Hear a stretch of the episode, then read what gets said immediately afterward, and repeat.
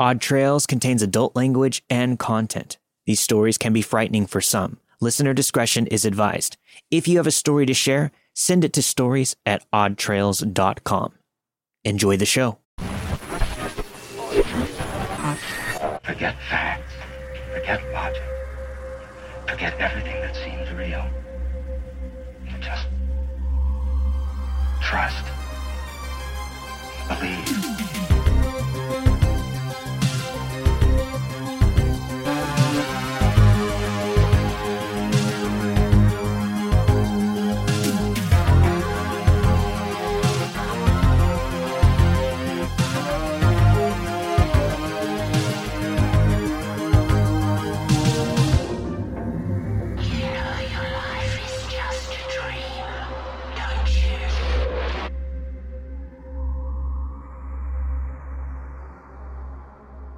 I've submitted a story to you guys before, back last winter, but this past summer, I actually had a couple of other things that I think would fit here pretty well. So I'm writing them out now. These actually both happened within the same week, which was strange as I've never experienced either of these things before. So, to preface, I have a camp that I go to for a week every summer in the sand dunes of Lake Michigan. I've been going since I was five, and it's my favorite place. It's secluded, so you can be alone if you want. But there's a lot to do, and a lot of my longtime friends also go there. So on with the first story. A group of about seven people and I were out in one of the really secluded areas, which we ironically call Area 51 because of how out of the way it is sitting around a campfire, listening to music, and playing Truth or Dare. I know it's pretty childish, but we've been doing this since we were about 17. Anyways, I had just downloaded a night sky app a week or so prior, and I'm pointing out different constellations to my friends, as there's very little light pollution here, and you can actually see a decent portion of the Milky Way. As this is happening, I notice something that's moving throughout the sky it's a line of about 7 to 12 lights, moving in a snake like fashion over above where the lake is, but they're incredibly high in the sky. Naturally, I pointed this out to everyone, and we all stood there, watching them go by. Here's the thing this night sky app also points out any satellites or meteors, and this did not show up anywhere. We have no idea what it is that we saw, but we all saw it. And it was actually the first UFO I ever saw. I'm still geeking out about this two months later. It was amazing. This second story isn't quite as fun. So it's a few days later, and we're in Area 51 again, and I decided I was tired and wanted to go back to my campsite for the night. I start to walk away from the trees and it's a pretty straight shot from where we were to the soccer field over to the main road through the camp. Also, the friend group I had just walked away from are loud, and the fire is roaring in the pit. I should have been able to hear them all the way over to the main road, but I passed the tree line, and all sound is immediately gone. I can feel my stomach drop. I'm overcome with a feeling of dread and I soon cross over into a clearing that does not exist. I've been going here for 17 years. I know this entire camp inside out. Getting lost here isn't possible. And let me remind you, I've never seen this clearing in my life. I immediately think of the Fae for some reason, and as I'm shaking, trying to keep calm and find my way through, I'm just constantly repeating, I thank you for safe passage through, back to my friends, over and over. The entire walk through the forest, to the soccer field, to the main road, should only take maybe two minutes. Fifteen minutes later, no joke, I checked my phone as I was leaving, and once I got through, I ended up on the other side of Area 51. I walked in a straight line. There's no way this could have happened. I walk back over to my friends, which, may I add, it was 100% silent until I got back to Area 51 and could see my friend's car. And everyone was packing up to leave. I'm shaking, terrified of what the hell just happened to me, where I could have been, and one of my friends tries to talk me down, saying I must have been confused. I know what I saw. That clearing doesn't exist. At least, not in this world. The only thing even remotely similar I've ever been through was when I was about nine years old, and I was at my grandparents' house in northern Michigan with my cousins. We went out to explore the woods, got lost, and kept hearing little bells jingling, which I've heard means the Fae are near. But that was with people, and we could still hear the road as people were driving. Regardless, to the Fae who tried to disappear me while I was walking back to my campsite, let's not meet.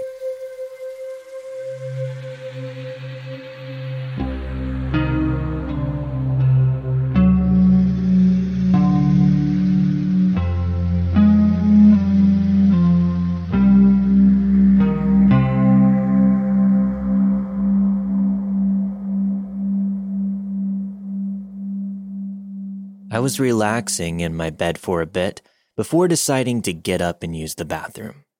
All of my family is asleep at this point, as they are early to bed, early to rise type people. All lights are off when I got up. So I bring my phone as a flashlight. I've had bad jump scares in the dark before. I cross the hall to the bathroom. No problem. As I'm washing my hands, I pause hearing random clicking. Two quick clicks right after each other. Then a short pause. Two more clicks. They get faster while still being spread out.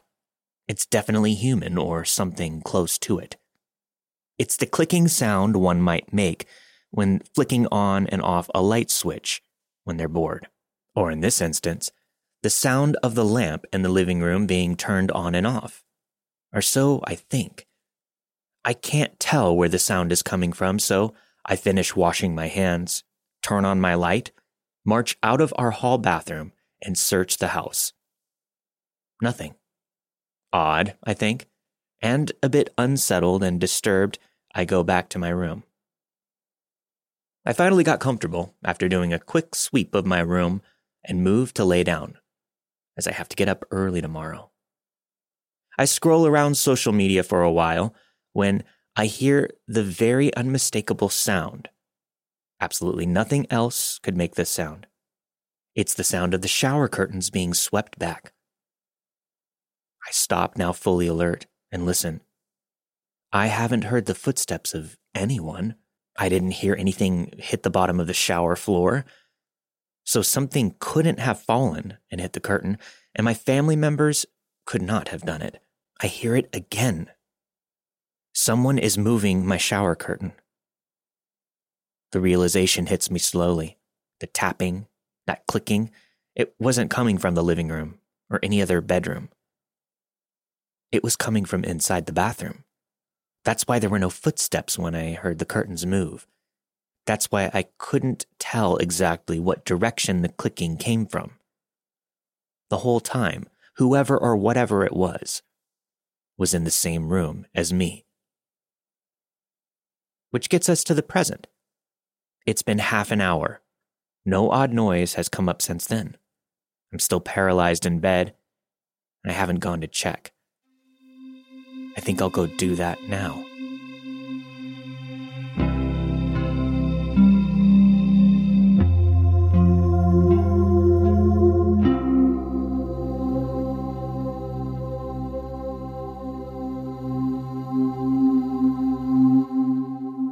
I was friends with a guy named George, who I knew since high school. When I moved back to my hometown, my partner, now my ex, introduced me to his best friend. As you might have guessed, his best friend was George. You can imagine our surprise. Sadly, however, George passed away in 2007. He had driven several hours to help a stranded friend. On the way back, he fell asleep at the wheel. He was not wearing a seatbelt, which could have made all the difference and saved his life. I think about that often. When George passed, my ex and I were already separated. He came home early that morning, and very quietly, we went into the bedroom so as to not wake the kids. To them, George was their uncle, and it would have been traumatizing. He told me what happened. I remember crying and being in disbelief, but trying to be quiet so as to not wake the kids. When I opened the door, my four year old son, who is autistic and typically nonverbal, was standing at the far end of the hallway, not moving, his eyes wide open and not blinking. In the clearest voice I have ever heard from him, he said, Uncle George said not to worry about him. He wants you to know he's okay. He wants you to know he is in a good place and happy. He told me he wanted you to know. My ex and I stared in disbelief for what seemed like a long time. Then our child headed back to his room and closed the door. I went to check on him, but he was already in a deep sleep. My story starts days later, after the funeral, after the burial. I was taking it very hard. George had visited me recently before he passed, and I felt like he had something to say. I think maybe he had feelings for me. But when he left, he didn't say anything. We both felt it, but let it go out of respect for my ex. So, days later, after his burial, I was lying in bed, asleep, when I woke up, sensing someone was in the room. It was dark, but I could feel their presence. I could tell it was male, even though I could not see them. And then, to my horror, they sat down on the edge of the bed. I felt the mattress sink with their weight. I wanted to scream, but couldn't. My heart was pounding. And then they started stroking my arm gently, as if to comfort me. I was so scared, but at the same time, I felt my energy drain away completely, quickly. I closed my eyes and thought, I guess this is how I die. I would not have been able to fight if I wanted to. The next day, I woke up and was okay. The kids were okay. Everything was locked. I called my ex to see if it had been him in the house. He said no and urged me to call the police. I also called this guy who I knew was kind of obsessed with me. He was hurt that I would think that he would break into my house, but I didn't know what to think. And honestly, there were no signs that anyone had broken in. Every night, I double check all the locks. I was alone with my kids and no weapons, so I was very diligent about this. Everything was still in place. But that night, it happened again. As in the night before, they gently stroked my arm while I quietly sobbed. I could move a little too, but I still felt weak and felt my energy leaving me, though it took longer this time. The third night, it happened again. At this point, I knew it was not a physical person. I could barely feel them. I felt their concern for me. I could tell they wanted to comfort me. And I realized it had been George. I was so scared and worried, and the presence felt so physical that I didn't even consider that it could be him. He came to see me, comfort me, and check in on me like he had in life, always caring until the very end. I have always been sensitive to certain things. I had just never felt it this way before. It wasn't just a feeling, it was physical and solid, which is why when my daughter passed away in 2019, I expected her to come back and visit me too. But it didn't happen that way, and I was so hurt. I was once in my car, parked in my carport, and blasting metal music, screaming and sobbing, trying to get it all out before going inside and pasting on my happy face in front of my other kids. I was gripping the steering wheel, white knuckles, tears and snot dripping down my face, and asking why she didn't come see me. Suddenly, I felt someone squeeze my arm physically squeeze, and felt a certain quiet peace. I turned to look at the passenger seat. I couldn't see anything, but I felt someone sitting there. I knew it was her. I was so relieved. I started sobbing and laughing. Who knows, maybe it was her, or maybe it was a grieving mother losing her mind. Either way, it gave me peace. Last story. After my daughter passed, I was in a very dark place. I was depressed, and sometimes it was hard to go on. One night, I woke up, feeling a presence in the room. At first, I was happy. I thought my daughter came to visit me, just like George did. I sat up. The room was dark, but silhouetted against the window was a thin, dark figure. I called out my daughter's name, but there was no answer. The longer I looked at this thing, the more I realized it was not her, and I started to get scared. This thing had a more masculine shape, but it was unnaturally thin, with weird angular shoulders and chin. Unlike my daughter, who had long straight hair, this thing didn't seem to have any. I could clearly see the shape of its head, and it was very round on top, but I could see that it had a very pointy chin against the light of the window. It was alien like. I could not see any features. It was a deep, dark shadow. I could not sense evil or anything coming from it. It just observed and sat there. Later, as I tried to learn more about what this thing was, I found it was possibly a shadow person. I have read that other people who have encountered shadow people also sometimes do not feel anything menacing from these entities either.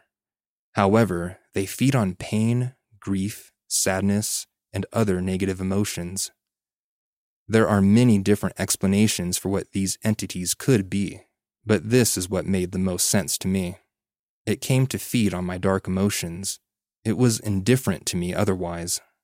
I made it my mission to address my sorrow and find positive ways to cope, instead of wallowing in self destructive thoughts. And it never came back. But to be honest, when my depression kicks in, I look towards that window and wonder if it's waiting.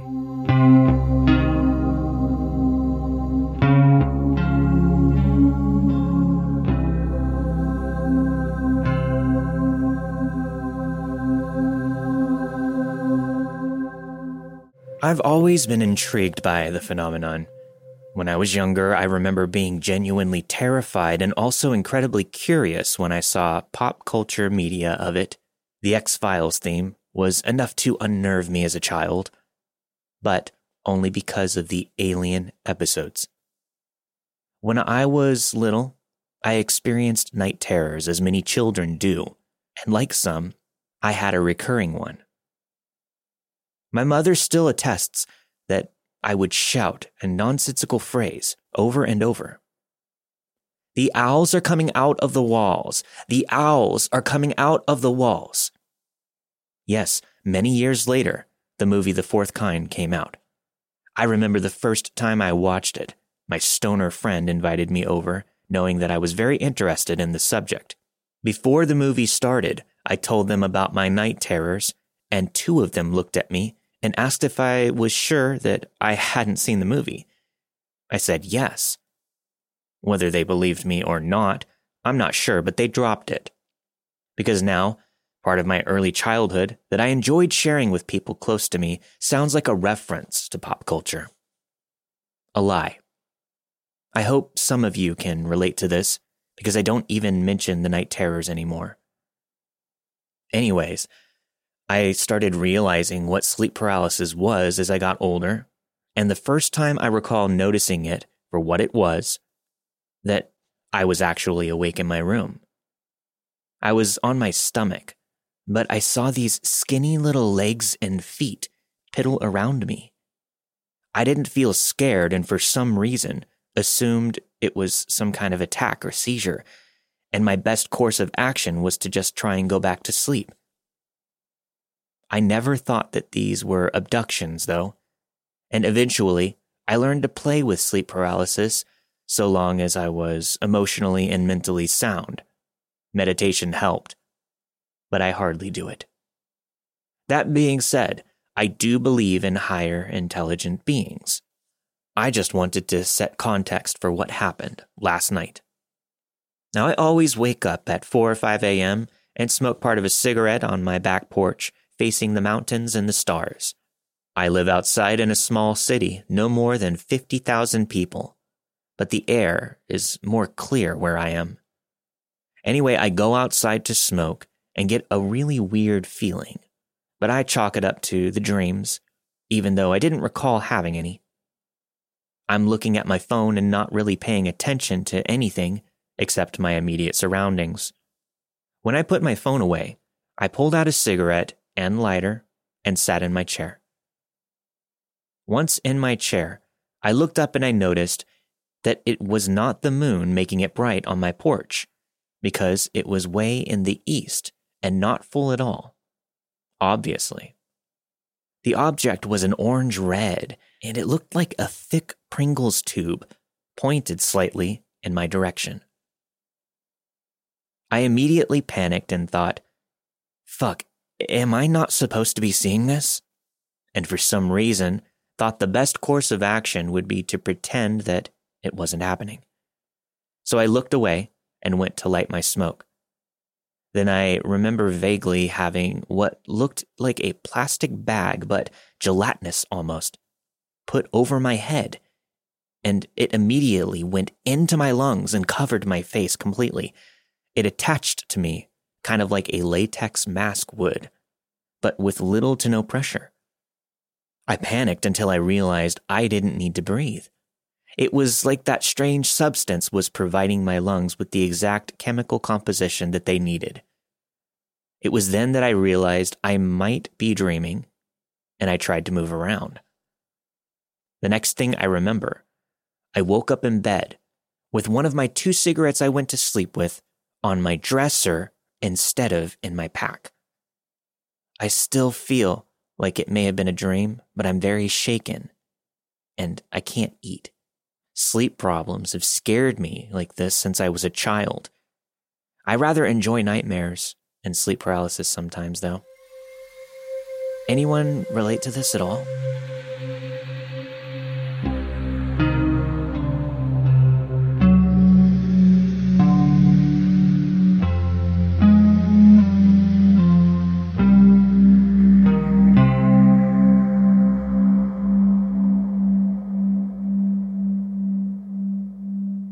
Hi there. My name is Rachael, and I'm 15 episodes into Odd Trails. Something you've mentioned on the podcast made me have a massive realization about a supernatural event I had in my childhood, and I knew I had to share. When I was a child, I had a lot of supernatural occurrences off and on. They were never overly scary, but it seemed like we always ended up living in places with something going on. We moved around a lot since my mom was a single mother. She dated a lot, and we would often live with whoever she was dating until the inevitable breakup. When I was about seven years old, we moved in with my mom's boyfriend at the time. He lived in a small one bedroom trailer, so he and my mom would share his bed, and I would sleep on his couch, since I didn't have my own bed. I know that sounds rough, but I was all about it. It was a pretty comfy couch. For whatever reason, I would have a particular dream very often. I would be sitting outside on top of a trellis thing next to the trailer. Sitting beside me was a solid shadow form of a person, roughly my own size, but with no other distinguishable characteristics. I would have long conversations with them, and then I would wake up. I was never able to remember what we talked about, though. I used to think that somehow, some entity on the property was entering my dreams to talk to me. I never woke up scared, and the dreams were pleasant. This theory was more convincing when I talked to my mom about it when I was older. She mentioned that she used to hear me talking or calling to her outside when she knew I was inside so this was my only thought on what it could have meant for a long time, until hearing astral projection being talked about on this podcast. I believe it was one of the stories that talked about how if you can meditate until your body is buzzing or vibrating, that is how to start astral projection. It was like everything in my head clicked into place. I remember that around the time my story happened, I had discovered a neat activity I could do when I was lying down for a nap or for bed and couldn't fall asleep. I would relax until I could feel my toes start to tingle, and if I focused on the sensation, it would slowly climb up my body. If I stayed perfectly still and took deep breaths, I would no longer be able to feel the parts of my body that got tingly. Like I wouldn't be able to distinguish my skin from the couch or my clothes. It was almost like melting into a puddle of static, and then I would usually start dreaming right away, almost like I just passed out. I still use this technique from time to time because it helps me fall asleep and feels absolutely amazing. I can have most of my body tingling within a minute, but finding out that this is basically astral projection step one makes me seriously wonder if I was unknowingly projecting myself on those nights when I would have conversations with the shadow entity.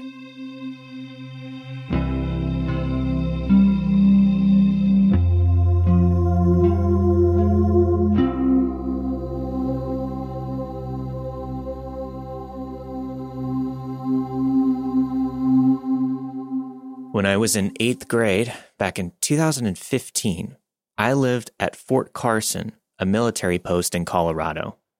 The house we lived in was pretty normal for military housing. Nothing really felt strange or creepy about the house itself.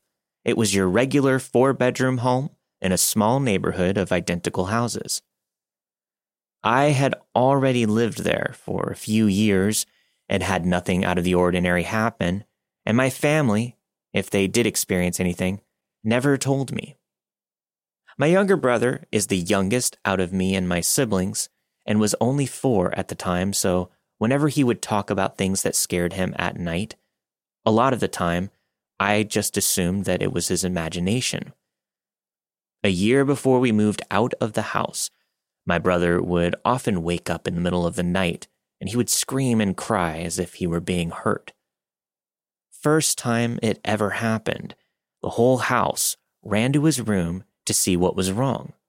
But he just sat in his bed, pointing at the door and screaming. He said that he saw a monster in the doorway. At first, we all thought that he had a bad dream or had an overactive imagination.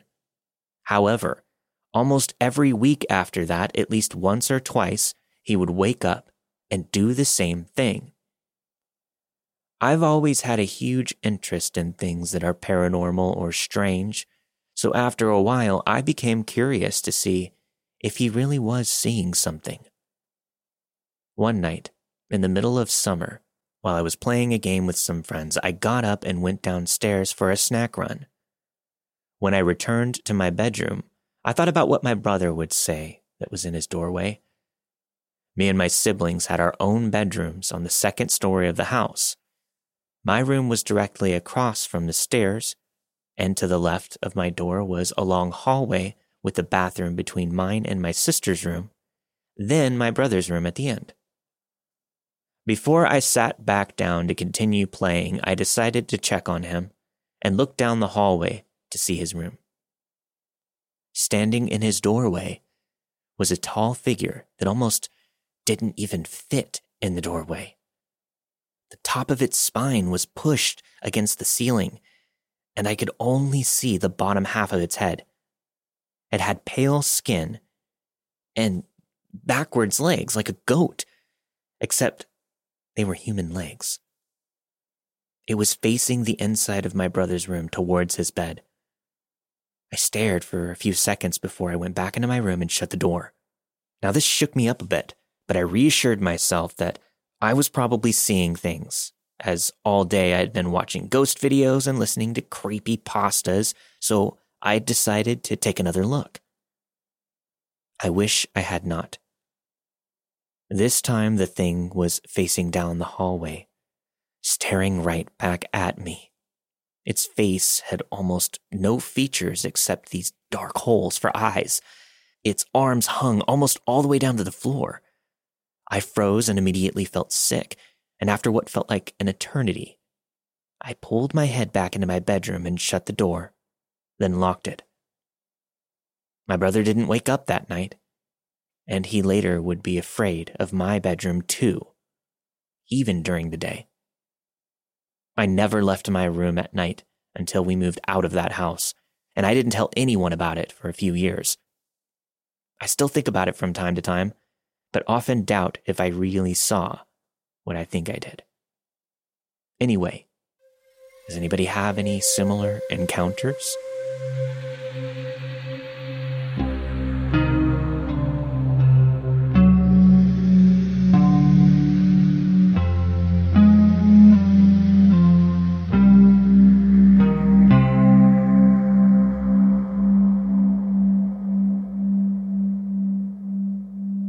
So I have an update on our Stockton serial killer that we talked about last week. Ooh, good. I haven't been reading the news. Yeah, so Wesley Brownlee has been apprehended. He was identified as the murderer. He was arrested uh, in in the middle of the night on October 15th while the law enforcement said he was quote out hunting in Stockton. he wasn't lying. Yeah. Uh, the sheriff said, and I quote, throughout the surveillance, he was lurking around parks, lurking in dark areas, just different areas that might have proved to be an area for him to kill. Once we knew he encountered an area where there was someone that was vulnerable and they were alone in a dark place, that's when we acted. So he had a mask around his neck and a gun with no serial number in his waistband, just cruising around looking for a victim. So the way that they tracked him down, believe it or not, it was because of his walk. Do you remember the surveillance video of him walking away from one of the murders? Yes. It was just like him from behind with a hoodie on, but he had this weird gait, the way that he walked. It was pretty unique. It was a little different. Um, and that's what people were keying in on when they would report tips to law enforcement. He had this specific gait when he walked in that surveillance footage. Now, I have to say that, like, as I get older, I observe people more, especially thanks to stories from my other podcast, Let's Not Meet. I'm just very uh, perceptive about people. Oh, yeah. I'm always looking for exits in movie theaters, seeing who's sitting nearby, all that kind of stuff. I can't sit with my back to the door at a restaurant. I, it freaks me out. I can't relax my back is to the door. I'm exactly the same way. So is my dad. My dad, who is the one who instilled that in me, actually. My dad, too. Yeah. Whoa, awesome. I- Man, our dads have never met and they would get along so well. We need to fix that. We need to go on a dad camping trip. Let's take them with us to Skinwalker Ranch. Yeah, that would be so much fun. I could get my dad to take some time off of work. He works way too hard for his age, and uh, we could just take him out and uh, we can have a nice little experience, a, a dad date. But yeah, so you notice these kinds of things about people as you get older. And I've found that the way people walk, especially if there's anything remotely unique about it, it's just something that you don't really forget or fail to notice. And it's definitely the kind of thing that you probably wouldn't even think about if you were the one committing crimes. You know, the way that you walk, you wouldn't think that's how you would get caught because it's not something you can really change. That was my first thought. Yeah. Like, it, it's easy to have your guard down. If you have a mask on and Yeah. you're concealed as far as you know, the last thing you would think of is, oh shit, I better disguise my walk. Exactly, exactly. Um, he was charged with only three of the murders. I think there were six or seven, uh, because they only had sufficient evidence to pursue those three charges and prove them beyond reasonable doubt. But the DA did say that they're confident that the other charges are going to be added.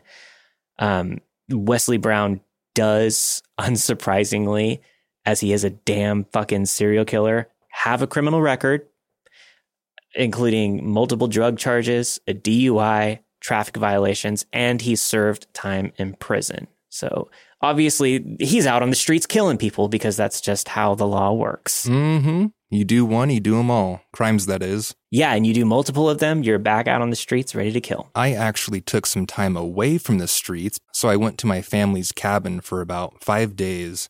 It was really relaxing, hung out with my dad and cousins, siblings, and all that fun stuff. Mm-hmm. And while I was there, you're going to love this. I did not tell you the story because I wanted your genuine reaction for the show. Okay. My sister, bless her heart, takes out a Ouija board. No, seriously? I'm dead serious. I'm dead serious. She did that on purpose, obviously. She did. She knew what she was doing. She listens to the show. So tell me what happened. Well, after our little scare, and especially trying to heed all conventional wisdom by Mhm. not messing around with Ouija boards, Mhm. I didn't want to touch it, but I was intrigued. So she and my brother did their thing, and there was some sort of activity for sure. And I definitely believe in paranormal and other otherworldly weirdness. But like with everything else, I tend to play devil's advocate with myself and challenge my beliefs. So I figured, what's the worst that could happen? Mm-hmm. And my sister is definitely one of those people we hear about in these stories who are in tune with the spirit realm or whatever you want to call it.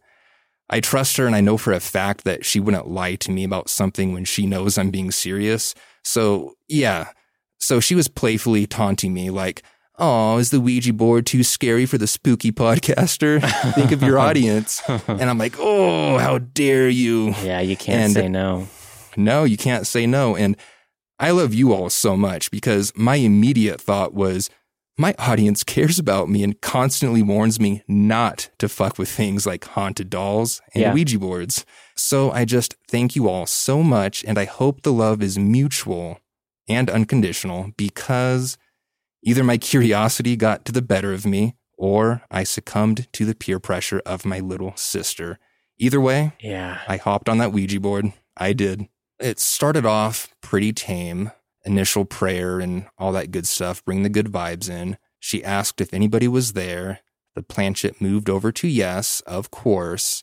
And oh, actually, I forgot to mention Mhm. before we started, I said, please don't move the planchette around. Be very mindful. Stay still. Don't let any subconscious muscular movements ruin this because I know I can stay still and treat it rationally, but still openly. So I, I, I was very adamant about that. Like, don't fuck this up. Yeah, because Please, let's- let's otherwise, take what's the seriously. point? It's just a joke. What's the point? Yeah. Yeah. like don't troll me and think something's going on. Like I, I don't know. That's not my style. We're adults. And she agreed. She takes it seriously and all that. She's all about the spiritual, paranormal stuff. Mhm. So anyway, we're we're doing our thing, and we get a yes. Somebody is there. And Seriously? say, Wait, "Okay." seriously? Yeah, we got a yes, like a straight up yes. I felt that thing move, and there wasn't any pressure coming from my What? sister at all. So what did it feel Yeah. like when it moved? It just like was it a firm movement? Like it moved and stopped immediately, or was it like a light? No. Like it was slow and gradual. It was kind of like my fingertips were glued to the planchette very lightly, and Oh. wind kind of brushed it across the board. almost like a magnetic. Kinda, feel. yeah, yeah, like a very slight magnetic tug. Uh-huh. It didn't feel like it was being pushed from like my sister's direction, obviously. And I certainly wasn't pulling anything. I was just in a meditative, stay still state. And I wasn't looking at the letters either. I was looking straight ahead, kind of zoning out, Right. letting my arms take me wherever they went. And we got a yes. And then we asked, who is it? And then we got just uh, the letter J That's it. the letter J, the letter J, yeah. And then we kind of stood there, paused for a bit, like, what, what is going on here?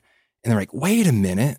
That's the first name of our great grandpa, who also built the cabin we were in. What? Okay, what's his name? Let's call him John for Okay. privacy's sake. Fair enough. But I, fair I enough. will mention my grandma's real name, though, because that is important for this story. Okay. So we established it's my grandpa John. And then we try to ask some other questions like, are you happy and all this? And he says yes. And there was a lot of things he responded to that made me feel like there was definitely a presence there. Okay. But the thing that really set us all over the edge, like it was wild. We asked, okay, who else is with you? When he responded yes, when we asked, is anybody with you? Yeah. He goes, Y G Z. What? Like, what? Yeah, I know. I'm like, there's no initials YGZ. And we sat there thinking about it. I'm like, wait a minute. The only thing I can think of is my grandma Zelda.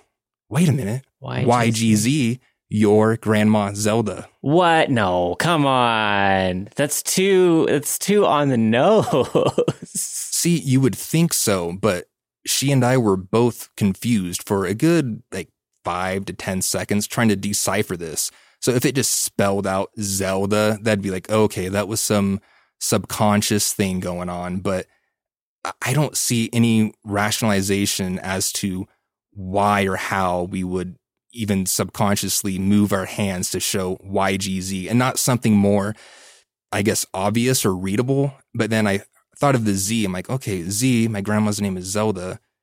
YGZ. I was like, oh, your grandma Zelda. And when I said that, my sister, she she did one of my squeals that she inherited. yeah, I know that. I know and that she had a moment.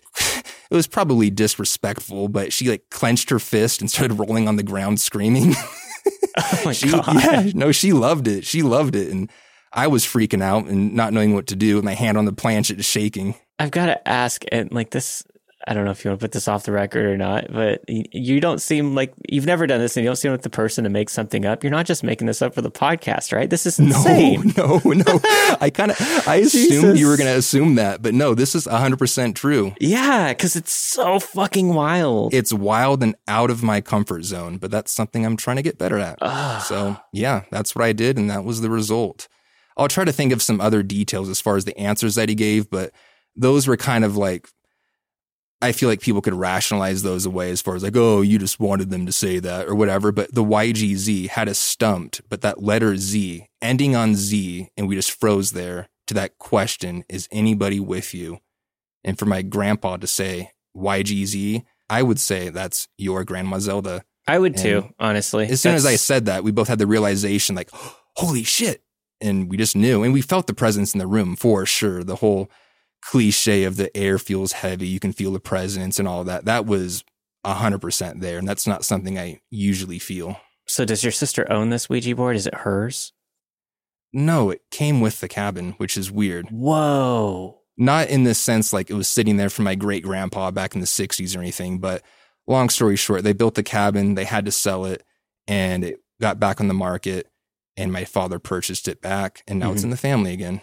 Oh, It kind of okay. reminds me of the uh, my cabin story or whatever. There's we had a story about a cabin on the show, like one of the earlier episodes. Yeah. it kind of reminded me of my family cabin, but So, y- it came from somebody that owned the cabin after your grandpa. correct. And then you guys and in- left it there. and it came with the the cabin when you bought it. Wow, so it Yeah. it may have like some kind of energy connected to it. I so Mhm. did you guys bring it home or leave it at the cabin? And we left it there. Oh man, I want to. I was gonna say next time you come to come to visit, we should meet up with your sister and do another session. You should come up to the cabin. I'm so scared. I'm so scared of wilderness. you know this. I'm scared of the wilderness. I love it, but I'm scared, especially with the Ouija board. There's a durable oak door with a lock on it. Yeah, I've seen Evil Dead. They can get through it. Yeah. Yeah, that's crazy. I'm so glad you, you waited to share that with me because Mhm. I, I, do want to I do want to revisit a Ouija board, but I want to do it with somebody safe. I want to do it in a safe place, and I want to do it in a positive way. And it feels like your sister had kind of a had a, had kind of a uh, a hold on that, and your sister did. She's she's even done like tarot readings and stuff, right? She's very sensitive to these kinds of things. She is. She is. She's probably the person I'm closest with who actually has a legitimate connection to this sort of thing. hmm She doesn't really have too many full blown stories to share into its own type of story, but yeah, I'd love to start sharing some more of her sensitive interactions with these sort of things throughout the show. But that's one of them for sure. And she's dabbled into tarot and the readings that she's had for me are just way too, as you said, on the nose. Kind of like your reading when that person said that you have a serious relationship or partnership with an Aries, and I'm the only Aries you know. Exactly. I had a listener that uh, does tarot readings online. She offers her services. Uh, I highly recommend checking it out. I'll put a link in the show notes if she'll allow me. Um, if not, sorry. Uh, Do it anyway. no, I'm going to ask her first. But uh, she did a yeah, she did a reading for me, just a quick little reading, and she got so many things right. And not only that, she like she referenced my close relationship with an Aries in our partnership, and it was just like that's the only person I talk to. It's it's Mhm. it's my co-host. It's my best friend. Mhm. Like it's it was so on the nose. That's going to be That's the- new thing. That's the new thing. It's it's too fucking on the nose. Well, we have HelloFresh, America's number one meal kit. Now we have Odd Trails on the nose. Odd trails on the. Fu- it's too on. No, two on the nose. Yeah, two on the nose. Too hot for TV. Anyways, I got to pee so bad. Me Uh, too. Me too. Let's wrap it up. Thanks everybody for listening. This week you have heard UFOs and Almost Being Taken by the Fae by Alex Olmstead. There's Someone in My House by Me Likes Frogs. He Came to Say Goodbye by Dulce. Strange Experience. Was It a Dream by Absolutely Backwards. Shadow People and Astral Projection by Rachael. And finally, Something Used to Stalk My Brother by Dread 6. All of the stories you've heard this week were narrated and produced with the permission of their respective authors. If you've got a story to share, send it to stories at oddtrails.com and we'll check it out. And if you want to get access to all of our episodes ad free at a higher bit rate for the best listening experience, head over to patreon.com forward slash oddtrails to sign up and support the show today. We'll see y'all next week. Stay safe. Peace out.